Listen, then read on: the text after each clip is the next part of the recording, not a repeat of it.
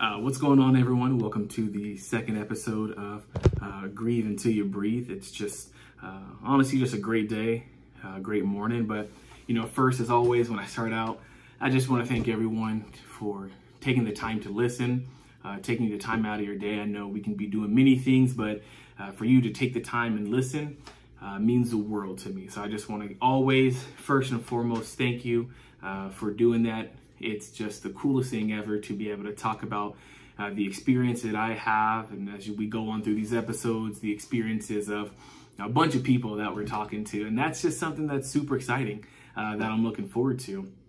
Now, uh, this, sec- this second episode, we're going to be talking specifically uh, about my mom. Now, my mom's name was Darlene, uh, one of the most, you know, the most bright, uh, most rambunctious, just a big old ball of sunshine. And that's exactly who she was.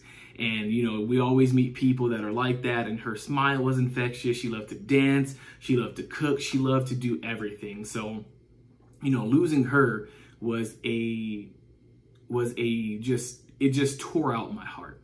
Um, and I remember, you know, I like to start at the beginning and then kind of go through, uh, go through the end. So, my mom, uh, she did have kidney failure, so she was on dialysis.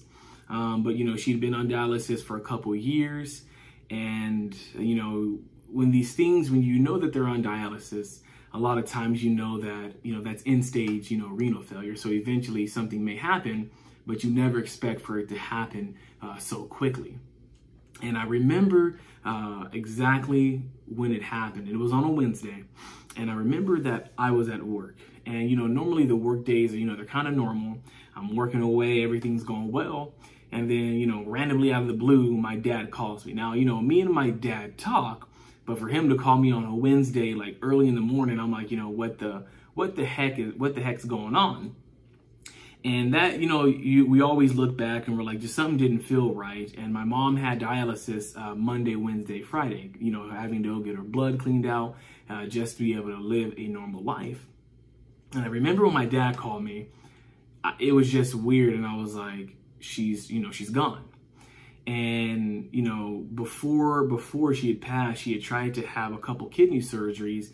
And each time the doctors or the hospital had botched those fistulas. So no matter where she was at those ports, she only was, a, she only had one. So the complications of that was because they botched the other fistulas. If she did have a kidney surgery and it did go wrong, you know, that was already a death sentence in itself. And so, like I talked about, we know, we all knew, including my mom, that we didn't have long when she went on dialysis, but still, after 10 years, it's still a surprise. And when he called, I, I pretty much knew. Uh, and it was like literally in slow motion as someone's telling you these things that are happening, and he was like, she's gone. Um, and when you hear those words and you're like, what, do you, uh, who's gone? Uh, what do you mean? Uh, your mind, your mind can't process that. And for me, that's what happened in my mind. My mind couldn't process it. At that point, literally, I couldn't breathe. And I just immediately broke down. I immediately started crying. And, you know, we get that ugly cry that happens. And I remember just, it felt like someone had just, you know, punched me like four or five times right in the chest you know, stabbed me a couple times, and that's what it felt like. Because we had literally just talked a couple days prior and then that morning you know she had even uh, posted on instagram. My mom loved instagram loved to talk with people loved to post like funny things and she was she had done a puzzle.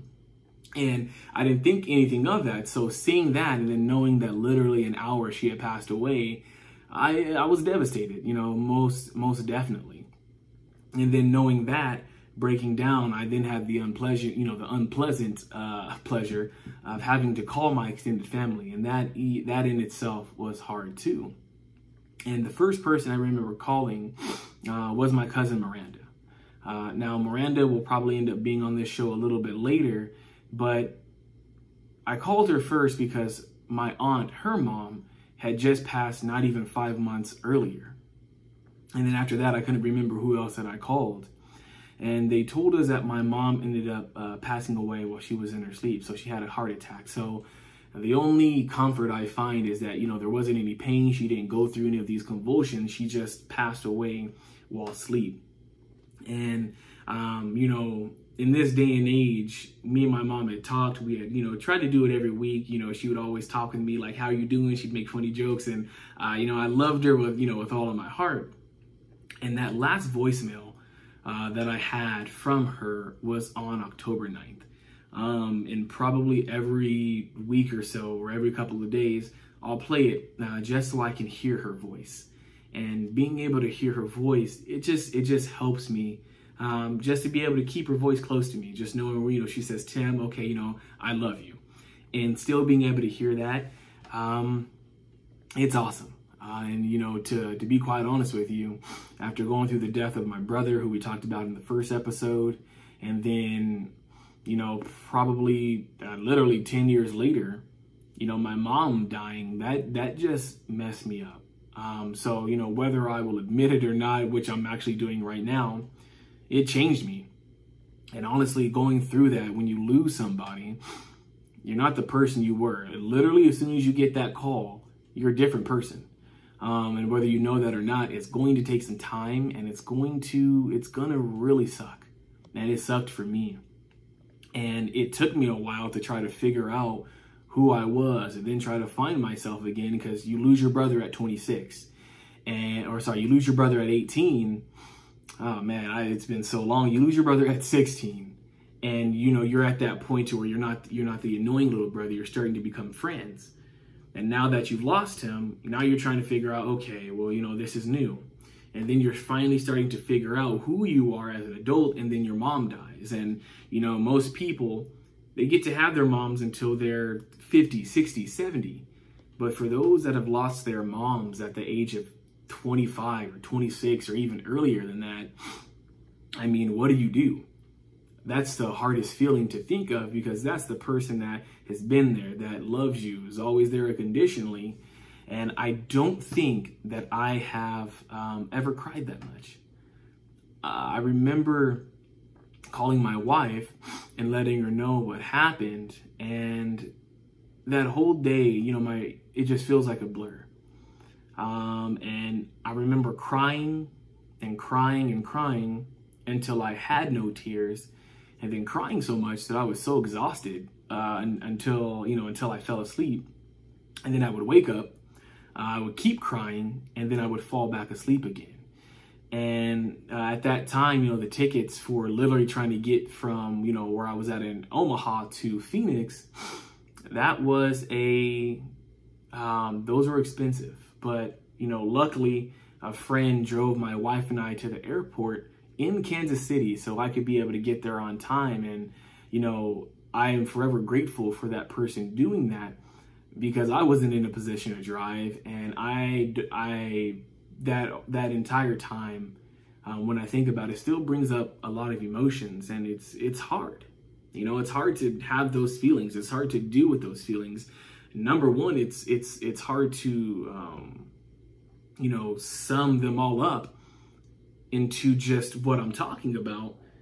But when you when you've lost so much family, and I've lost many family members, but my mom and my brother are my closest. But when you've lost aunts and uncles, and it feels like every single couple weeks or every single couple months you're losing someone you feel like you lose that connection to most people when they lose someone that's close to them. So before 26, I've lost, you know, one set of grandparents. I've lost my brother. I've lost my mom. I, have lost my aunt. So at that time, you know, you feel separated from yourself.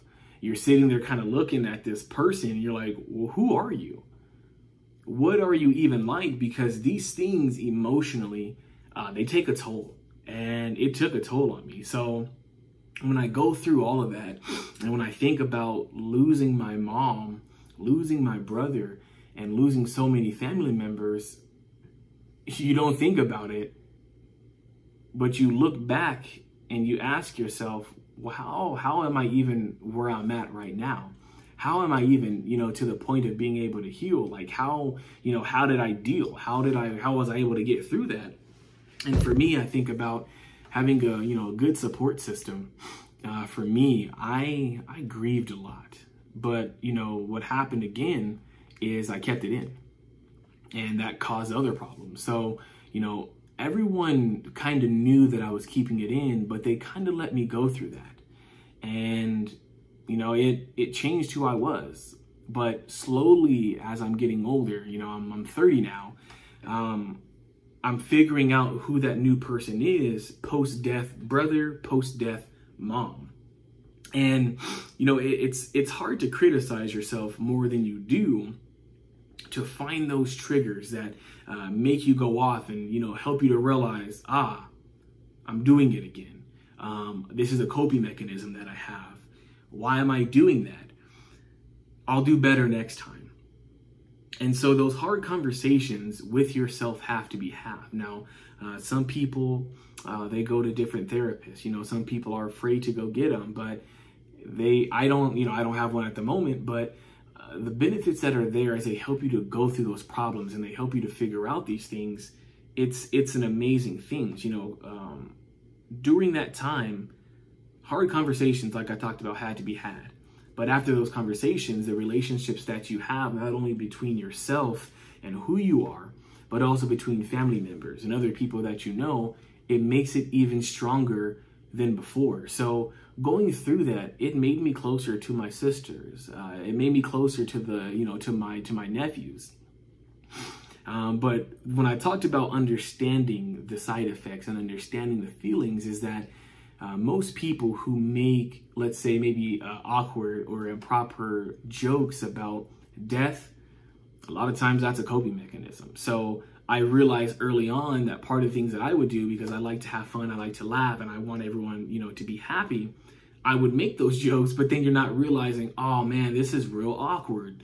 Oh man, you sound really weird saying that. So um, it's not to be awkward for me but it's just how I deal with it by making jokes, which is understandably weird, you know, especially if I make a joke about my dead brother, but then I realize it and I apologize, you know, apologize to people. But then I realized I was like, okay, well, you're apologizing for pe- you're apologizing to people for making these jokes, but the person you should be apologizing to and talking about is yourself. Because if you're still making those jokes and you're still holding back from talking about your feelings or from, you know, saying how you feel, it's not going to help you out. And, uh, you know, every day um, as I go through it and as I journal and as I reflect and as I write, it helps me to get better with it. It allows me to breathe.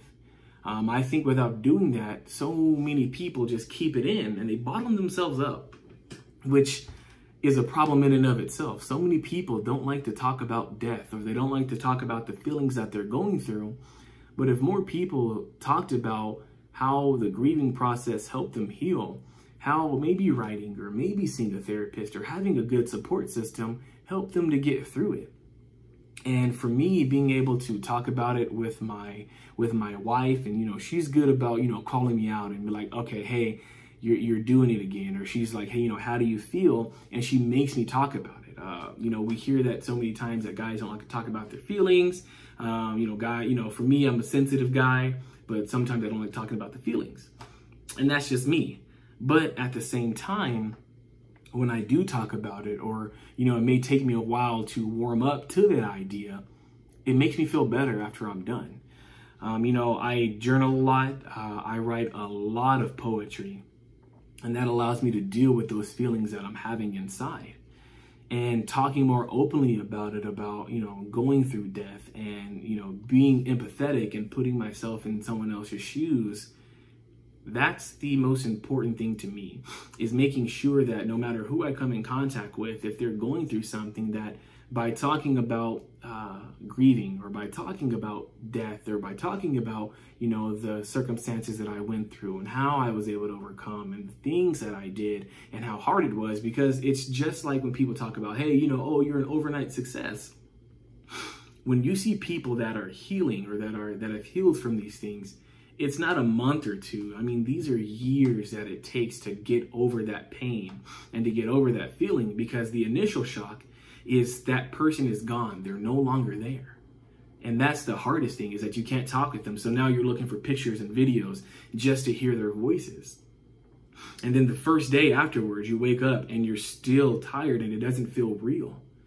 And then you're still going through that. And then you're still trying to cope. And then you're still trying to deal with other people that are, you know, that have lost someone close to them. and then you're still trying to deal with with work and trying to take the time off. And there's so much that comes that you just push it down to deal with it. When in fact you should be talking about it. You should be talking about how it makes you feel and being there for yourself. Being there to make sure that um, just being there. Talking to yourself and letting yourself know hey you're going to go through a lot of setbacks you're going to go through a lot of failures you're going to have a lot of days where you're just like, what am I doing? I'm not doing it right. I haven't really healed. But those setbacks are the way to success.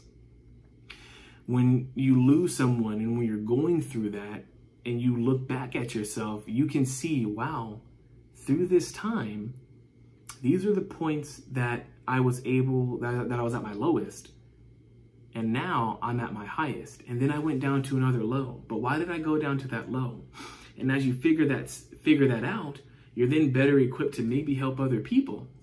But grieving processes are you know, grieving processes are different for everyone. Some people can stay in a stage for months, a year. Some people grieve for years, but it's not for us to tell them, oh, you know, you need to get over that. But if we went through something you would only hope that someone would be kind enough to love you and to let you know, hey, I'm here for you. And sometimes that's all you have to do is just be there. If someone's calling and trying to talk with you, a listening ear and a genuine heart, that's really all you need. Listen to them, let them express themselves, even if they say some weird stuff. A lot of people, when they're going through death, say things like that. They don't mean it, but they're just expressing themselves and how they feel.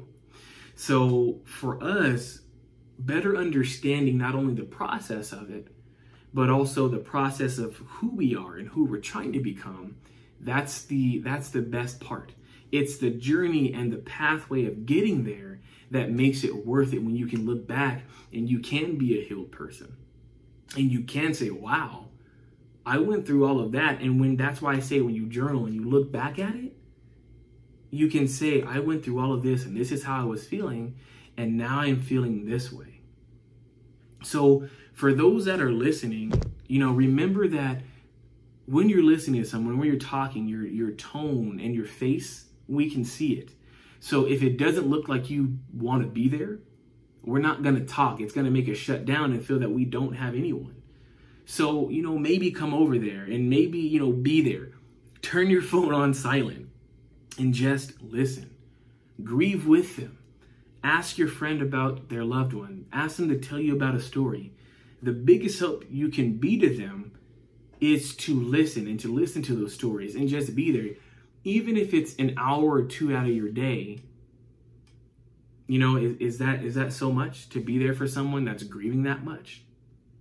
So, you know, when I think about my mom and all the things that I went through, it's hard. It's still hard now. I have a book of pictures that a friend made for us, and I go through it uh, all the time. I look back at the different memories, like when we're, you know, uh, at my wedding. I look back at my wedding pictures a lot, being able to see her um, in those pictures and how good she looked. And, uh, you know, it's hard. And there's days as you don't, there's days that I can be fine for months. And then a random song or just, it doesn't matter what it is, a random thought triggers it. And then, you know, I'm crying and I'm trying to figure out, you know, I miss my mom. And it's okay for people, it's okay to cry. Um, it's okay to express those feelings, and it's okay to feel like that. Um, I think if we start to normalize the grieving process and how people feel and what goes behind it, and, you know, help other people to grieve, it becomes easier because uh, so many people aren't healed and they're going through so much and uh, grieving takes on the form of many different things. It can be the loss of a relationship uh, loss of a job loss of a dog loss of a relationship that you had before. Um, anything that is grieving or losing a possession or something that was real special to you there's a grieving process that has to be done. And so for all of us that may have lost someone or going through that Take the time to grieve for the person you once were. Because these processes that you're going to go through and these next steps as you continue to heal and you continue to become a new person, you're not that you're not that same individual anymore. And for you to recognize that, you're going to have to make some hard decisions. You're going to have to tell your friends that that's not the person you were before. You're trying to maybe get back to there, but it's not going to be the same. So, you know, being able to talk about this for me is just really therapeutic. Um, being able to talk about it helps me to get these feelings out, helps me to um, feel better, honestly, uh, because I know that keeping it in is not healthy. So the more that I can get it out helps me to say, helps me to address my feelings, um, then deal with them. And I still have setbacks. I still falter. I still have my bad days, but I know that those, the worst days are behind me. So for the people that are going through those really bad times, that have lost someone that, um, no matter what you've, what you've lost, if you're grieving through it, it's never easy to hear, but it does get better. It's going to take some time and you looking at yourself and identifying the areas that you can improve on and improving upon it. So, uh, you know, love and positivity, that's sometimes the best thing you can have for yourself is knowing that positive doesn't mean that, you know, you're always positive all the time, but it means having a positive outlook because you know that it's going to get better and each day is going to have its ups and downs but if you're thankful for what you have and you have gratitude and you have empathy it's going to get better so uh, thank you all so much for listening, taking the time again. Uh, it means the world to me. You don't know how much it means. And um, for those who are going through something, we're all in this together. And, you know, if you have any questions, let me know. And I hope that you guys have a wonderful day. You know, I hope that you guys continue to heal. I hope that you become a better person. And in the end, you can look back and see that beautiful new individual that you've worked so hard to not only work at, but when you achieve it, you can be proud of it. So thank you. Uh, love everybody. And, you know, we'll look forward to seeing everybody on the next episode.